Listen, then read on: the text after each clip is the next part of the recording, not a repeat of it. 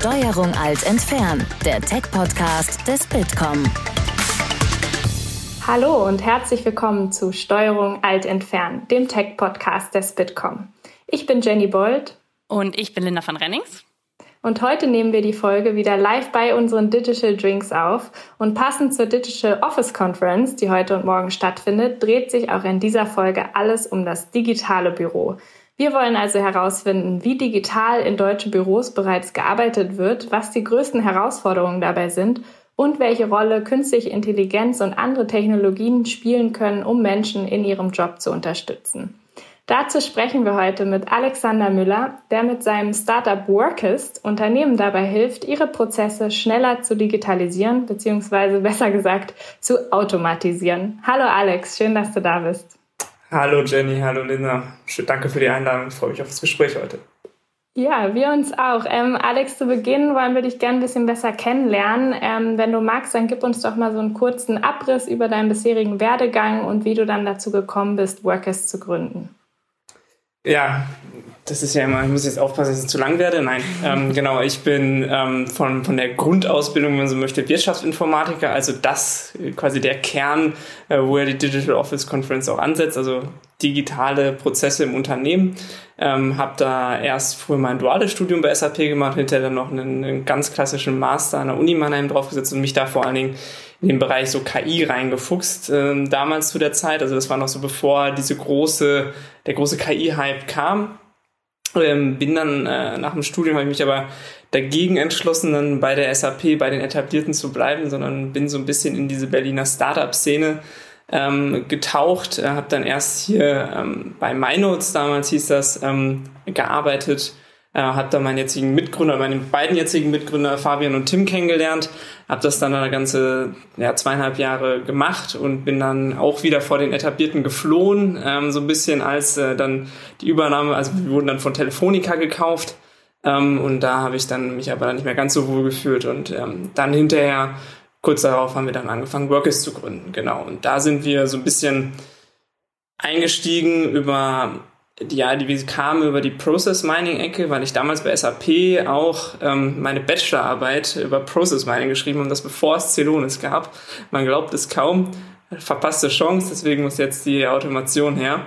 Ja, wir sind ähm, heute nein, ein äh, deutsches Einhorn, ne? Also. Äh, ja, wenn es bei uns so gut läuft, bin ich äh, mehr als happy. Nein, Scherz. Ähm, Genau, und deswegen äh, kamen wir so ein bisschen aus der Ecke und haben uns immer wieder äh, gefragt, wie können wir es eigentlich schaffen, ähm, ja, gewisse Prozesse oder gewisse Abläufe im Unternehmen über Daten schneller ausführbar zu machen. Das ist so ein Prinzip, was sich immer bei mir durchzieht. Ich war immer ein Geschäftsprozess, ja, Geschäftsprozess-Enthusiast könnte man nennen. Und aber die ganze KI-Geschichte hat mich auch ähm, immer begeistert oder früher ist das ja noch maschinelles Lernen.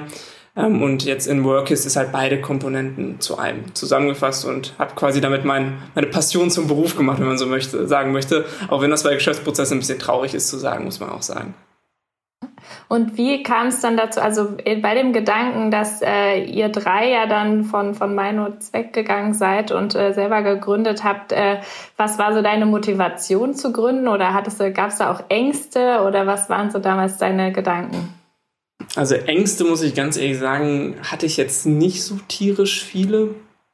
Ähm, aber es ist ja so ein bisschen, ich glaube, wenn man, wenn man Informatiker von der Grundausbildung ist, dann hat man sowieso nie so Angst, irgendwie arbeitslos zu werden, weil man findet immer irgendwo einen Job. Das muss man auch sagen, das ist ein bisschen unfair von uns. Ähm, und Motivation war einfach, ich, ich habe, also es gab mehrere, einmal von der Technologie her, dass, mir, dass ich das unbedingt umsetzen will, was wir jetzt gerade machen. Und Punkt zwei, was es mir mindestens genauso wichtig ist, ist, dass ich eine, eine Firma schaffe, wo die Leute auch gerne arbeiten. Weil ich habe ähm, in allen Firmen bisher, die ich war, eigentlich auch gesehen, dass, dass das Management oder Organisationskultur extrem ja, Unlust auf Arbeit machen kann. Ähm, und ich habe mir auch gedacht, das muss ja irgendwie besser gehen. Deswegen probieren wir jetzt nicht nur ein KI-Startup zu sein, sondern auch eine eine ja, hoffentlich bald selbstführende Organisation, die möglichst äh, autonomes Arbeiten ermöglicht. Also auch gleichzeitig hier ein bisschen Employer Branding. Ich habe gesehen, ihr sucht ja auch noch ein paar äh, Stellen. Insofern gutes Marketing schon mal, falls jemand zuhört, der sich bei euch bewerben möchte. Immer gerne. ähm, und vielleicht, damit äh, wir das besser noch verstehen können, ähm, was sind jetzt genau deine Aufgaben bei euch im Team aktuell bei Workist? Genau, also wir haben uns so ein bisschen aufgeteilt. Ähm, ich bin bei uns so für Produkt und ja, im Technologie zuständig, ähm, da gemeinsam mit Fabian. Also alles, was so ja, KI oder Produktdesign, äh, das ist so mein Bereich. Ähm, und Tim auf der anderen Seite, der, der dritte im Bunde, der ist dann für die Business-Seite zuständig. Mhm. Und äh, vielleicht zum Abschluss, äh, dann können wir den Kennenlernen-Teil auch äh, abschließen. Aber was mich immer interessieren würde, wenn du jetzt irgendwie dein Ich vor fünf Jahren oder zehn Jahren treffen würdest, äh, hättest du so einen Tipp? Gibt es irgendwas, was du anders machen würdest? Oder würde sagen würdest, mach das unbedingt genauso wieder? Ich würde mal, keine Ahnung, was würde ich denn sagen? Gute Frage, Jenny. ähm, ich würde sagen, mach einfach dein Ding und es wird schon was Gutes bei rauskommen. Und ich glaube, das ist tatsächlich das, was, was wenn sich etwas gut anfühlt, dann einfach machen. Jetzt wollen wir Workist ein bisschen besser kennenlernen. Du hast ja gerade auch schon ein bisschen erklärt, was ihr macht, aber ähm, ich hätte gerne noch mal so einen Elevator-Pitch von dir, also so kurz und knackig. Ähm, was bietet ihr an und was macht ihr? Mhm. Also wir, Workist ist eine Lösung, die es, äh, also eine Software-as-a-Service-Lösung, die es ermöglicht, ähm, Geschäftsprozesse mit Hilfe von KI zu automatisieren. Das ist erstmal global galaktisch. Wir haben uns natürlich auf gewisse Prozesse spezialisiert. Das sind bei uns, ähm, sagen wir, meistens dokumentenlastige Prozesse, also alles, was irgendwie mit einer E-Mail, Scan, PDF etc. zusammenhängt, dass wir das, ähm, diese, Pro diese Prozesse, die auf diesen Daten basieren, automatisierbar machen. Das heißt, wir ähm, haben eine Prozesssicht auf die Dinge, aber gleichzeitig extrahieren wir auch Daten, wie zum Beispiel äh, aus einer Bestellung relevante Position. Und jeder, der schon mal so eine Bestellung über 20, 30 Seiten gesehen hat, weiß, dass es nicht unbedingt eine triviale Aufgabe ist. Ähm, und dazu nutzen wir halt KI und haben da eine ja, unsere sogenannten AI-Worker entwickelt, die mit dem Mensch äh, im Team arbeiten. Das heißt, wenn sie mal nicht mehr weiter wissen, dann fragen sie beim äh, Menschen nach ähm, und der kann dann dementsprechend nachhelfen ähm, und wird dann über die Zeit so die KI immer weiter anlernen. Genau. Okay, cool. Das hört sich auch immer spannend an. Ähm, ich kann mir vorstellen, wenn, also wenn du mir das jetzt erzählt hättest und ich bin potenzieller Kunde, würde ich erstmal sagen, ja, klingt cool. Ähm, aber viele Startups sagen ja auch doch, dass es gar nicht mal so leicht ist, an Kunden zu kommen, gerade so im mittelständischen Bereich. Ähm, mhm. Wie kommt ihr an eure Kunden und wie sieht so euer Kundenstamm aus? Wie ist die Zusammensetzung? Wie viele sind's? Ähm, wie viele sind es? Viele natürlich, nein. ähm, die genau, also fangen wir erstmal an, wie kommen wir an Kunden? Also was wir, wir haben tatsächlich, also wir haben so ein bisschen diesen Lean Startup äh, Approach gemacht. Ähm, letztes Jahr, ähm, als wir dann gesagt haben, ja, wir machen das und das ist der Bereich, ähm, auf den wir uns fokussieren wollen, sind wir wirklich ähm, zu auf unser Netzwerk zugegangen und gesagt, hey, wir wollen in diesem Bereich ein Startup machen.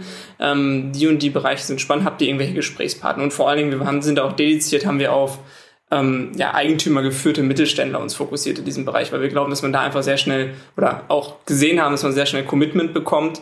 Ähm, und äh, ja, wenn man, wenn die einen gefallen, wenn als wir denen dann gefallen haben, ging es auch sehr schnell vorwärts. Und wir sind eigentlich zu denen hingegangen und wir haben gesagt, hey, wir haben nichts, ähm, aber wir wollen euch irgendwie helfen. Ähm, äh, aber auch ein Produkt dabei entwickeln, also das ist kein klassisches Consulting ähm, und haben dann eigentlich seit zwei ähm, also wir haben dann das erste Mal, äh, sind wir zum Workshop gegangen, haben dann gemeinsam ähm, diesen Auftragserfassungsprozess identifiziert, dass man den automatisiert und haben dann das im Prinzip noch zweimal weiterverkauft. Äh, und das war dann für uns Marktvalidierung genug und dann haben wir es auch entwickelt. Ähm, und ich glaube, das ist einfach so mein, das ist natürlich auch eine, eine, wir waren in einer guten Situation, weil wir, Tim auch mal Mitgründer ist ehemals McKinsey, äh, ehemals bei McKinsey gewesen, kennen natürlich auch viele Leute. Ähm, ich bin jetzt auch nicht der schlecht vernetzteste ähm, und habe da, äh, wir sind sehr schnell an relevante Gesprächspartner gekommen. Und ich glaube, das für mich das der wichtigste Rat an alle, ähm, versucht vorher mit relevanten Leuten zu sprechen und da auch der Hinweis, VCs sind nicht unbedingt immer da die relevanten Leute, ähm, äh, lieber mit den Kunden selber sprechen. Ähm, das ist für mich so der, der Ratschlag. Genau, unsere Kundenbasis ist eigentlich relativ divers. Also wir versuchen uns immer mehr auf dem ähm, auf den Mittelstand zu fokussieren, ähm, weil wir da irgendwie schneller vorwärts kommen. Wir versuchen unseren Produkt, indem wir halt dedizierte Anwendungsfälle anbieten, auch eine sehr schnelle Time to Value zu liefern. Also äh, von ich habe mir hab Workers jetzt bestellt bis zu ich habe da auch wirklich einen Mehrwert, sollen da im Idealfall irgendwie nur zwei Wochen vergehen. Es hängt natürlich manchmal ein bisschen an IT-Komplexität, dass es dann doch ein bisschen länger dauert. Ähm, Und, aber wir haben auch Großkunden, wie zum Beispiel die Bahn. Da haben wir heute noch ein ganz äh, spannendes Projekt abgeschlossen, um Gewerbesteuerbescheide ähm, auszulesen. Ähm, und äh, genau, wir sind da mittlerweile sind wir jetzt beim guten Dutzend Kunden, ähm, mit denen wir zusammenarbeiten und genau, und sind da jetzt, obwohl nächstes Jahr da auch ein bisschen mehr Gas geben noch. Mhm, cool. Ähm, jetzt, wie ist es bei euch so seit, seit Corona? Also ich kann mir jetzt vorstellen, mein digitales Büro ist ja ähm, seitdem noch, kam schneller als wir alle dachten, ähm, was ich jetzt nicht unbedingt schlecht finde und äh, ich glaube auch viele, die zuhören, nicht. Ähm, aber wie hat sich das bei euch so entwickelt? Sind die Leute euch, dann haben sie euch die Bude eingerannt? Äh, musstet ihr euer Geschäftsmodell noch ein bisschen anpassen? Wie war so die letzten sechs, sieben, acht Monate bei euch? Also generell war es jetzt erstmal kein großer Unterschied, außer dass man nicht mehr reisen musste. Das war eigentlich auch für Vertriebstätigkeiten eigentlich sehr entspannt. Ähm, wir haben da mit einem Ansprechpartner mal gesprochen, der hat uns gesagt, was jetzt, was in fünf Jahren an Digitalisierung vorher nicht passiert ist, jetzt in fünf Tagen passiert. Ähm, das finde ich ist, was zumindest mal die Infrastruktur in den Unternehmen angeht, eine positive Entwicklung. Ähm, das finde ich gut und was natürlich wir also wir haben jetzt aber auch keinen Dip in der Nachfrage gesehen. Also muss man auch mal ganz ehrlich sagen, ähm, wir können, also vor, äh, vor jetzt September oder so hätten wir auch gar nicht viel mehr Kunden bedienen können. Äh, also wir waren noch ein mega kleines Team. Äh, wir haben erst unsere Finanzierungsrunde im August abgeschlossen, ähm, waren dann irgendwie zu, zu dreieinhalb mehr oder weniger. Und wenn uns da die Leute die Bude eingerannt hätten, dann hätte ich wahrscheinlich gar nicht mehr geschlafen. Mhm. Ähm, und das will ich natürlich auch vermeiden. Absolut. Ähm, du hast es gerade selber gesagt, ihr habt äh, jetzt auch trotz Corona äh, 2,3 Millionen Euro einsammeln können. Erstmal herzlichen Glückwunsch dazu. Ähm, was war denn da jetzt letzten Endes so euer Selling Point? Also was macht eure Lösung besonders, dass entsprechend die Investoren gesagt haben, jo, ich äh, investiere? Ähm, gute Frage. Ähm, nein, Quatsch. Äh, also wir haben, wir haben da, ähm, also wir haben, glaube ich, vor allem im Frühjahr haben wir sehr lange unseren Markt, an unserer Marktpositionierung äh, auch gearbeitet ähm, und da eigentlich nochmal so ein bisschen unsere Stärken herausgearbeitet. Und ich glaube, das ist das Wichtigste, also was wir wirklich probieren. Wir sind jetzt kein reiner Technologieanbieter, sondern wir verkaufen Lösungen, also Anwendungsfälle, ähm, die relativ schnell einführbar sind. Ähm, und ich glaube, da unterscheiden wir uns auch viel von vielen Playern, die in diesem Bereich unterwegs sind. Äh, und Punkt zwei, dass wir halt versuchen, dieses, dieses Potenzial ähm, aus den deutschen Mittelstand ähm, zu heben, ähm, was auch eine recht dankbare Zielgruppe ist. Ähm, was, was, was Digitalisierung angeht, sind die schon eigentlich relativ weit, aber Automatisierung ist da halt noch so ein Fremdwort. Ähm, und äh, da mal so einen anderen Sparring-Partner außer den SAP-Berater zu haben, den die alle irgendwie haben, ist wahrscheinlich auch mal ganz spannend. Äh, und deswegen kommen wir da eigentlich sehr gut voran. Ähm, und ich denke mal, die Kombination auch mit dem Team. Ich meine, wir haben alle drei schon mal zusammen gearbeitet. Ähm, das ist, glaube ich, für, für ähm, Investoren wirklich sehr, sehr spannend äh, oder sehr wichtiges Zeichen, dass die Leute es dann auch irgendwie schon mal ein bisschen ausgehalten haben. All das hat eigentlich, glaube ich, dazu geführt, dass es am Ende dann noch schneller ging, als wir gedacht haben mit der Finanzierungsrunde. Aber ähm, wie ist es bei euch im Team? Wie digital arbeitet ihr letztendlich? Habt ihr auch Sachen, die ihr automatisieren könnt oder welche Tools nutzt ihr? Ähm, wie sieht es bei euch aus? Also wir haben so das Motto, ähm, das habe ich mal tatsächlich von SAP geklaut, äh, Workist runs Workist. Ähm, da sind wir noch nicht so 100% immer dabei, aber wir probieren natürlich unsere Software auch für irgendwelche Kreditoren, Buchhaltungsprozesse und sowas äh, zu nutzen. Ähm, sonst sind also digital sind wir eigentlich äh, sehr unterwegs. Also ich versuche eigentlich, wir versuchen alles einzuscannen, mal abgesehen davon, dass wir auch immer noch keine feste Bürofläche haben. Also gerade die, die, die, ähm, die ausgedruckten Rechnungen, die noch nicht mal ausgedruckt sind, aber die, die halt dann doch mal in Persona kommen, stehen gerade bei mir unten im Keller, ähm, weil wir das jetzt erstmal da gelassen haben. Ähm, und deswegen muss eigentlich auch alles digital da sein. Ähm, äh, als Tools äh, sind wir relativ Startup klassisch auf der G Suite unterwegs. Also äh, das ist unser unser also Google ähm, unterwegs äh, dort als Office-Lösung ähm, und äh, nutzen vor allem für die viele Team interne Kommunikation Slack. Ähm, ist ja auch irgendwie ein bisschen Standard. Und was wir viel für externe Termine nutzen, ähm, ist Teams, Microsoft Teams als Lösung für Videoconferencing, ähm, weil das einfach sehr gut auch im Markt angenommen wurde. Alex, ihr habt jetzt ja wirklich, du hast verschiedene Kunden schon erwähnt, die ihr habt. Wie ist so deine Einschätzung? Ähm, also ihr habt ja auch viele, Mittelstä äh, viele Mittelständler auch als äh, Kunden. Ähm, wie weit sind die schon? Wie weit sind die deutschen Büros in Sachen Digitalisierung? Es ist, glaube ich, äh, da gibt es keine eine Antwort. Ähm, depends as usual. Ähm, nein, äh, also haben, also wie gesagt, wir sind da diesen Sommer auch relativ, wir haben mit vielen unterschiedlichen gesprochen und da es war wirklich alles dabei. Von wir haben schon irgendwas im Einsatz, was wir uns selber entwickelt haben, für auch äh, vollautomatisiert. Also ich kriegst per E-Mail und dann läuft es irgendwie vollautomatisch in SAP rein, ähm, zwischen irgendwelche Zwischenmodelle, die dann doch per Post bekommen, dann scannen sie es und dann wird es irgendwie weiterverarbeitet, hinzu, ich kriege eine E-Mail, druck's mir aus äh, und tipp's dann ab. Ähm, also wir sind, äh, ähm, dieser Auftragserfassungs-Anwendungsfall äh, von uns tatsächlich automatisch Aufträge, die ich jetzt irgendwie per Fax, PDF oder Gott was bekomme, in ein SAP-System reinkommt, da haben wir wirklich solche, solche Situationen äh, gehabt, wo wir dann wirklich bei Kunden vor Ort waren. Deswegen war gut, dass da noch kein Corona war.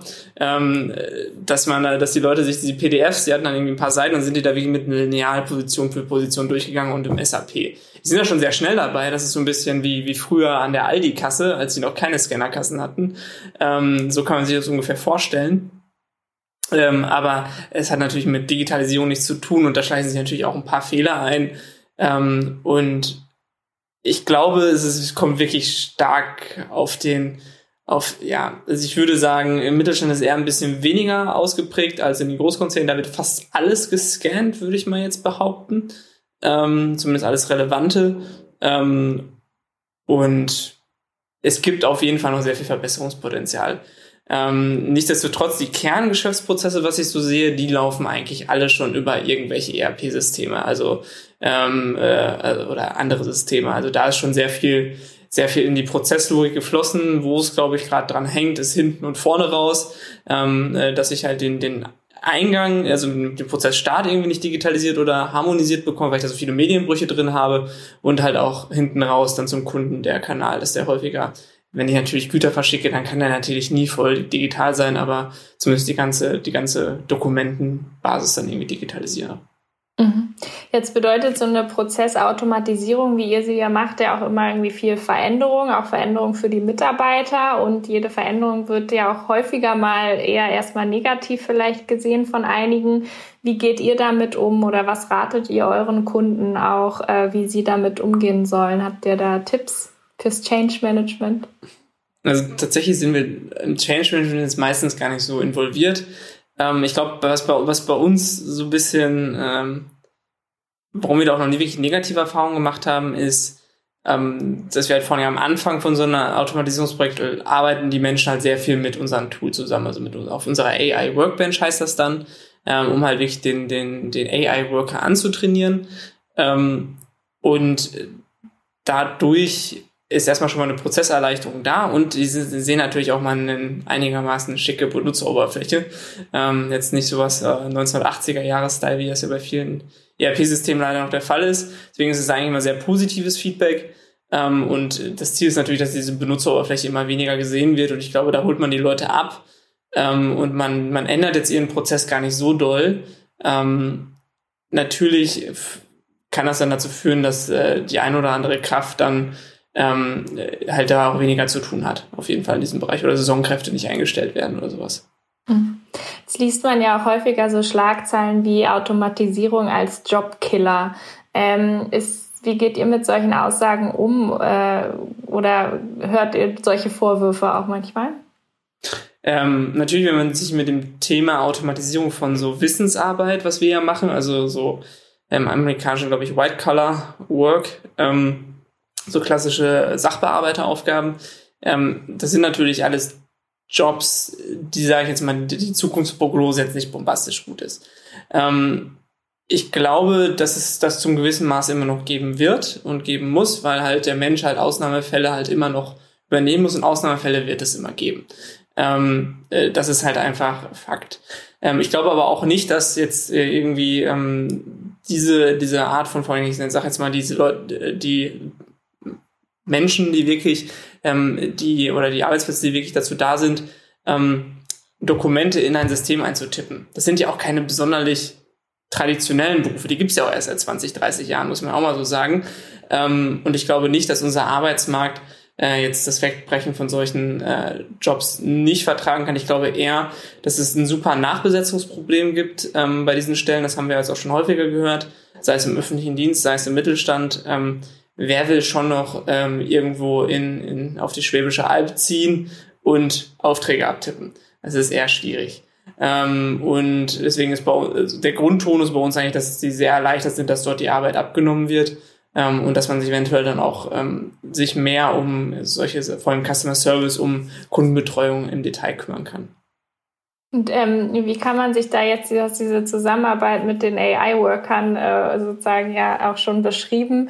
Äh, wie kann man sich das vorstellen? Ist das, äh, habt ihr das auch so ein bisschen so, ist es auch ein bisschen lustig gemacht? Also ist es auch wie so ein Kollege oder ist es mehr nur wirklich so ein eure Workbench und man trägt da die Sachen ein? Es soll natürlich irgendwann auch mal ein schöner Kollege werden. Ähm, wir haben da auch schon ganz tolle Ideen. Äh, jetzt gerade ist es noch so ein bisschen der, ähm, ja, der nüchterne AI-Worker, ähm, der sagt dir dann, du sollst mal eine Tasse Kaffee holen, wenn du nichts mehr zu tun hast, aber äh, das war's dann auch. Ähm, aber natürlich, da, da kann man sich sehr gut austoben, was Gamification angeht und sowas, ähm, um den Mitarbeiter da bei Laune zu halten. Aber aktuell ist es halt, er hat eine Benutzeroberfläche bei uns, ähm, wo er schon sehr viele Sachen vorausgefüllt findet und dann, wenn was fehlt, muss er dementsprechend in diesen einen Part nacharbeiten. Ich habe äh, eine kurze Zwischenfrage, aber wir hatten heute auf der Office Conference, da ging es auch um Klickroboter und ähm, da ähm, wurde in dem Vortrag deutlich, dass er immer gut angenommen wird, dieser Klickroboter, wenn man ihn einführt, wenn er einen Namen kriegt. Also gibt's bei euch, mhm. äh, hat die KI einen Namen? Noch nicht, noch okay. nicht, noch nicht. Äh, aber ähm, wie gesagt, wir, wir arbeiten, wir, wir haben ein paar Kandidaten als Namen, also vielleicht kommt da irgendwann mal was. Sehr gut. Ähm, und äh, wie ist es jetzt bei euch? Du hast gesagt, dass die KI ja sozusagen nachfragt, wenn sie nicht mehr weiter weiß oder wenn mhm. sie es sozusagen, und dann lernt sie dazu. Was sind so Punkte, wo vielleicht häufiger mal noch eine manuelle Eingabe notwendig ist? Mhm.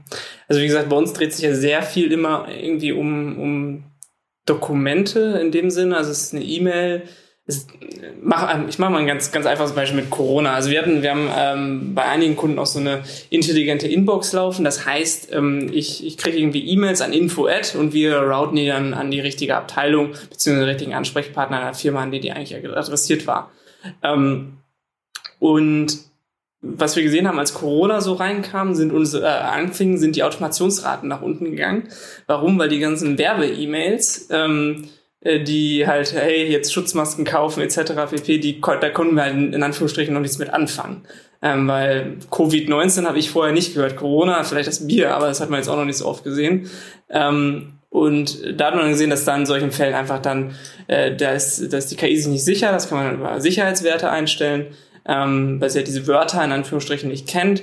Ähm, und kann, da wird der Mitarbeiter nachgearbeitet, nach ein, zwei Wochen war das Thema dann auch durch. Äh, das mal um ein plakatives Beispiel zu machen. Bei der bei anderen Anwendungsfällen ist einfach, wenn irgendwelche Felder ähm, nicht gefunden werden können. Also zum Beispiel bei der Auftragerfassung, wenn irgendein Kunde mit veralteten Kundennummer, äh, Artikelnummern bestellt oder sowas. Ähm, das müsste der Mensch auch immer nachtragen. Äh, und das ist heutzutage ja auch der Mensch machen. Und da, ähm, ja, da, kann, da gibt schon noch sehr, sehr viel, was ab und also sehr, sehr viel, was schiefgehen kann, in Anführungsstrichen, weil sich ja, also Kundenerziehung nehmen auch nicht alle Unternehmen unbedingt so, so ernst. Ähm, jetzt äh, hast du ja gesagt, dass im Moment, dass halt quasi die KI äh, noch eine ganze Menge lernt und entsprechend da auch noch viel Input braucht. Ähm, wenn wir jetzt mal so ein bisschen äh, in die Glaskugel blicken ähm, und mal so sagen, irgendwie, also nicht in fünf oder in zehn Jahren, ähm, wie wird sich das dann deiner Meinung nach entwickeln? Also ist es dann eher andersrum, dass ich bei der KI nachfragen kann und sagen kann, wie war es nochmal? Ich habe hier irgendwie die Artikelnummer nicht oder ähm, was sind so deine Visionen und Ideen, ähm, wie halt mhm. digitales Büro gerade in Bezug auf KI ähm, in Zukunft aussehen kann? Also ist ja ist ja eine Hoffnung, an der ich natürlich auch, also an dieser Vision will ich natürlich auch ein bisschen mitarbeiten ähm, mit Workist. Was, also was ich ganz persönlich als einen strebenswerten Zustand anfinde, ist, dass ich, ähm, dass wir eine Arbeitsumgebung schaffen, wo ich repetitive Arbeit nicht mehr unter hohen Zeit- und Kostendruck machen muss. Ähm, das ist ja, dass es wirklich negativen Stress erzeugt. Das heißt, ich habe irgendwie einen Backlog von 200 Sachen, die ich irgendwie abtippen muss, die muss ich jetzt abtippen. Und wenn nicht, dann kriege ich Anschluss vom Chef. Ähm, und ich hoffe, dass sowas in Zukunft einfach nicht mehr notwendig ist, sondern dass wir uns irgendwie so ein bisschen auf die kreativ ist jetzt immer ein bisschen ein blödes Wort, aber auf die, sagen wir mal, menschlicheren Tätigkeiten, wofür zu gemacht sind, fokussieren quasi Interaktion mit den Menschen, Produktentwicklung für die Leute, die wie gesagt tief in etwas vertiefen wollen. Stammdatenpflege kann es auch sein. Äh, das, es wird auch noch mal einen sehr kreativen Input brauchen. Ähm, das heißt nicht, dass sämtliche Sachbearbeiterjobs da auch weg sind dann. Hm. Und ist ähm, künstliche Intelligenz letzten Endes der Game Changer im äh, Digital Office oder gibt es noch andere Technologien, ähm, wo du sagst, boah, das kann auch richtig spannend werden? Ähm, da fehlt vielleicht noch der Anwendungsfall, aber so das habt ihr schon so auf dem Schirm ähm, fürs nächste Startup oder für äh, die nächsten Schritte? Also ich glaube schon, dass KI wirklich der Game Changer in vielen Sachen. Also wir haben jetzt irgendwie so einen, so einen, so einen Tipping Point erreicht, wo es glaube ich jetzt erstmal kein Zurück mehr gibt also äh, egal, was jetzt passiert, irgendwer wird äh, die Büroarbeit automatisieren, weil die KI halt einfach auch so weit, so weit ist. Also was wir da in den letzten ja, sieben, acht Jahren ja eigentlich erst für, für einen Fortschritt gesehen haben, ist schon wirklich Wahnsinn. Ähm, und ich glaube, da kommt noch auch noch sehr viel. Ähm, und was, was mich gerade wirklich, wirklich echt ähm, begeistert, ist, wie schnell man es schafft, also inklusive uns auch, Erkenntnisse aus der Forschung in produktive Anwendungen zu bringen und äh, es ist eine riesen Community dahinter ähm, und ich glaube, da, da, da wird sich noch so viel entwickeln. Ähm, ich, ich, ich hoffe, dass ich da auch, dass, dass, dass das doch lange nicht das Ende ist, was wir jetzt gerade sehen. Mhm. Und ähm, wo wollt ihr mit Workis dann langfristig hin? Also ist eigentlich mal blöd gefragt euer Ziel, dass ihr euch abschafft, weil ähm, im Prinzip, sagen wir mal, die deutschen Büros durchautomatisiert sind? Oder was ist so eure langfristige Vision?